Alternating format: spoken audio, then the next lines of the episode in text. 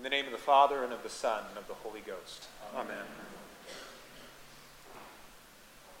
The epistle lesson for Good Friday marks a momentous pivot between two ways of understanding and relating to God.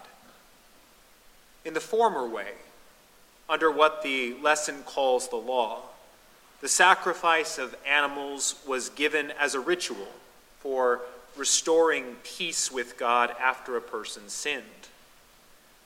This was merely provisional, established to embody the costliness of sin by requiring the sinner to offer another living creature in their place. The purpose of this was, in turn, to reveal the horror of sin, to provoke a sober shame for having transgressed, and to stir up the will to seek amendment and reconciliation. The ritual mirrored the visceral and costly mercy of God for Adam and Eve in the garden, as he clothed their nakedness in the skins of creatures who, for their sakes, had to die. Sacrifice covered guilt that a person might go forward and grow into righteousness.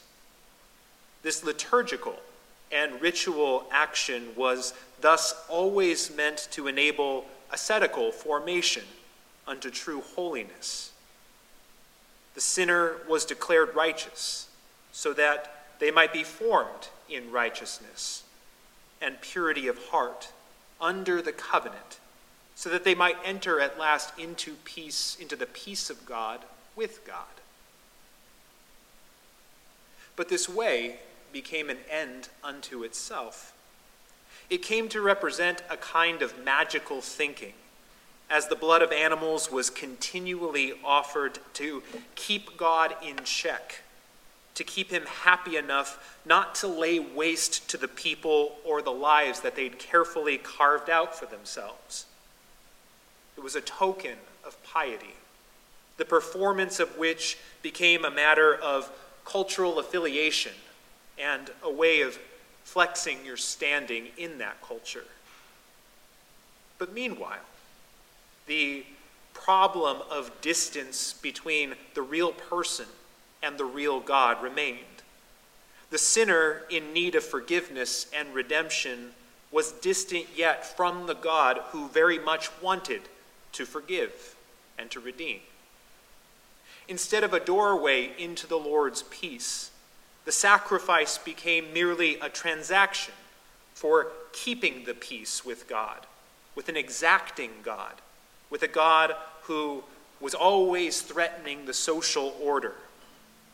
What was left untouched and unredeemed by any of this was the heart of the sinner who essentially paid off God to leave them alone for another year.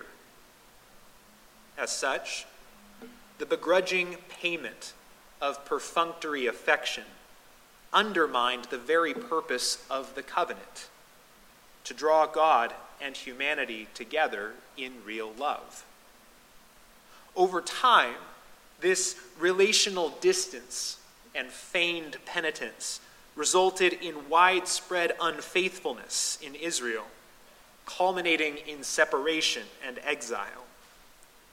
The story of the garden became the story of Israel.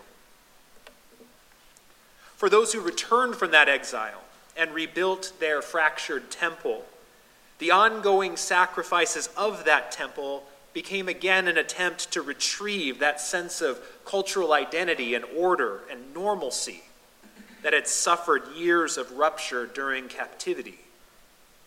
By the time of Jesus, the temple sacrifices had resumed their previous performative character in a spectacular new building, though.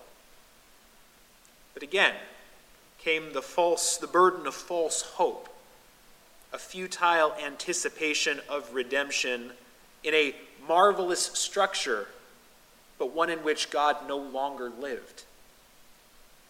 Like a lavish vacation for a couple who are on the brink of divorce. The splendor of it all only served to highlight the sad irony that the people's relationship with God was fatally unwell. Yet the animals continued to die. In an exercise of ritual meant to appease God and to placate a people by giving them a focal point for their ethnic loyalty as a distraction from the missing heart of the thing. But Christ's sacrifice reveals the poverty of all such sacrifice. Assuming the words of Psalm 40 as the purpose of Jesus' saving mission, the author of Hebrews unveils the heart of genuine sacrifice. Quote, Sacrifice and offering you did not desire, but a body you prepared for me. End quote. The heart of the true worshiper is the heart of the true lover, who says to the beloved, You did not want just a symbol or a token of my love. You wanted me. You gave me the very thing you wanted me to offer. You gave me myself. This is why the Son of God is the true worshiper, the one who fulfills the covenant. Rather than sending a proxy, he goes himself to perform the Father's will. He does not shirk the immense price of genuine self giving love. He says, Here I am. I've come to do your will. In the crucifixion, Jesus, as perfect man, offers to God the true sacrifice of the heart, himself, his soul and body, in love for God and all his neighbors. He thus does perfect righteousness under the law.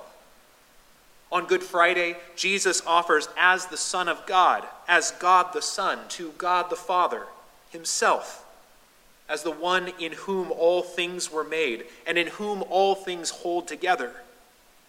The creation is thus restored in Jesus to communion with the Father through the Son in the Spirit, renewing it and opening within it the way of peace left unwalked since that way was rejected in the fall. This is the life that is opened to us this day. As we are joined to Christ's death in baptism by the Spirit, being united to this perfect worship of the Son, we become partakers of the new life, of the new creation, as this perfect worship and sacrifice are grafted into the very core of our hearts, the source of our existence. Having a new heart means having a new life. And because this new heart is the heart of Jesus himself, we are made like him to be the children of God, out of whom may then flow the good works of genuine love, of true sacrifice, and righteousness, like those of Jesus, our Redeemer, and now our brother. Like those who've gone before us, though, we are constantly tempted by the old ways of righteousness, the old ways of love. We are led astray through visions of an uncostly love that does not demand sacrifice of ourselves, our souls, and bodies in its pursuit. We desperately avoid the vulnerability of self donation that lays us bare before the one we love, lest they should see us as we are and reject us. This is the terror of shame that we acquired in the fall the stain of guilt that anxiously feeds that shame and renders us helpless and defenseless. It seems too much to bear before the scrutiny of the one we know beholds all there is to know about us, even that thing. And so we run away from this love and back to the safe distance of the quick fix, the token offering the proxy sacrifice. For our shame and guilt, we don again the scratchy pelts of cheap loves, shallow intimacies, of looking without being looked at. And we fervently try to believe that this is all we really want or need. But the severity and mercy of true sacrifice, of true salvation in Christ's sacrifice, removes from us those animal skins of the fall. And as we endure the barely endurable nakedness of their removal, the Lord graces us with the costly garment of the wedding tunic, made white in the blood of the Savior. The Son of God becomes himself the only covering for the shame and guilt of alienation and sin. Thus, St. Paul exhorts us clothe yourselves in the Lord Jesus Christ and make no provision for the desires of the flesh. Today, we have to submit to the vulnerability of knowing how much we are loved, even while we crucify the one who loves us. We have to bear the astonishment of doing everything we can to childishly make the Lord just go away while he does all that he can to draw nearer to us. We try to return to that safe distance where others only see the outline of us, where that place of deepest shame in our lives that even now comes to mind, that that place might always remain hidden. And ultimately, we try to keep God over there as simply the judge who is scrutinizing and critiquing all the time, because deep down, that's all we feel like we deserve. And that would make sense given all that we know about ourselves. But this day defies such sense. In the crucifixion, God freely embraces the real cost of love. The cost of giving us, as his beloved, the real freedom to love or to hate him. It will always cost the blood of Jesus to clothe our naked shame, and no other sacrifice can reconcile us to God and make us into his children. God's love is an unimaginable, severe mercy. By it, he redeems servants by delivering up his only Son, and through that Son makes of guilty exiles his beloved children. We must allow this mystery to overwhelm us.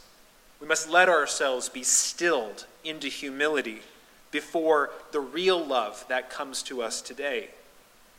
That is where we begin.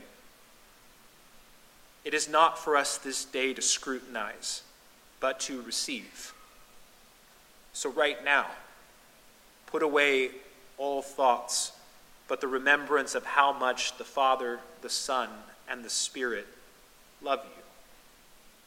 Remember that what we are witnessing today is what is always true. That there is no darkness in which he cannot be near to you.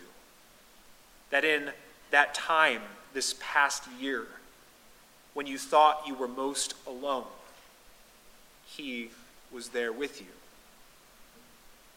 Good Friday means that you are not alone and that you cannot be alone and that your shame cannot separate you from the love that you really want and really need. Behold, our Lord now as he beholds you from the cross in love. As he fulfills all things for us, who, having squandered the gift of ourselves, are given ourselves again as a gift. The time will come to understand. Today, we have only to sit together and see him. For as the gospel says, they shall look on him whom they have pierced. In the name of the Father, and of the Son, and of the Holy Ghost. Amen.